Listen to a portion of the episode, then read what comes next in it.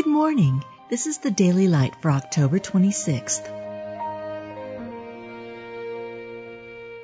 Be thou my vision, O Lord of my heart, not be all else to me, save that thou art. The Lord reigneth. Fear ye not me, saith the Lord.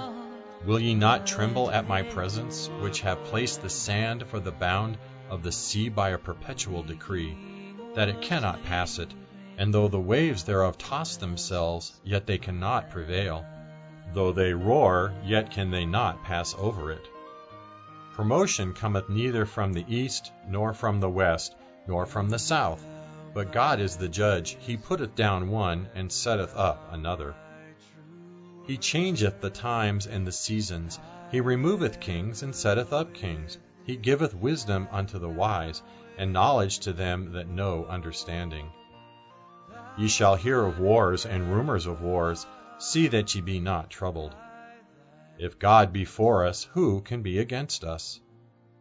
Are not two sparrows sold for a farthing? And one of them shall not fall on the ground without your Father. The very hairs of your head are all numbered. Fear ye not, therefore, ye are of more value than many sparrows.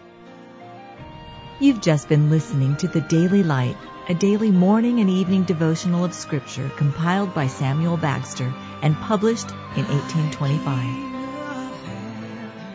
My victory won. May I reach heaven's joy so bright, heaven's sun.